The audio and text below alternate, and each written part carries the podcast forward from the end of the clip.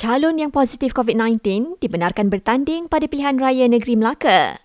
Menurut SPR, borang pencalonan perlu dihantar pada masa yang ditetapkan melalui wakil calon iaitu pencadang atau penyokong. Ujian saringan COVID-19 membabitkan calon juga tidak diwajibkan namun mereka digalakkan melakukannya. SPR turut menempatkan sebuah kemah khas di pusat pencalonan jika terdapat calon yang bergejala. 28 pusat pencalonan dibuka bermula jam 9 pagi ini. Sebarang aktiviti berkumpulan dan perarakan penyokong sepanjang tempoh penamaan calon PRN Melaka adalah dilarang. Semua calon dan parti politik diingatkan supaya sentiasa mematuhi undang-undang dan arahan yang dikeluarkan pihak berkuasa.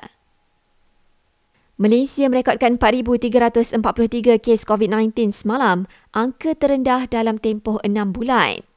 98% daripadanya adalah kategori 1 dan 2, iaitu tidak bergejala atau bergejala ringan. Selangor merekodkan kes baru tertinggi diikuti Sabah dan Sarawak.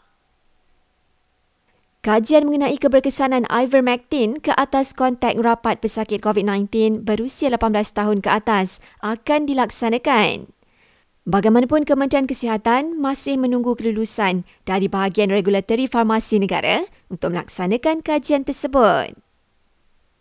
Dan hampir 60 kesalahan berkaitan hutan dikesan di Pahang sepanjang tempoh 9 bulan pertama tahun ini.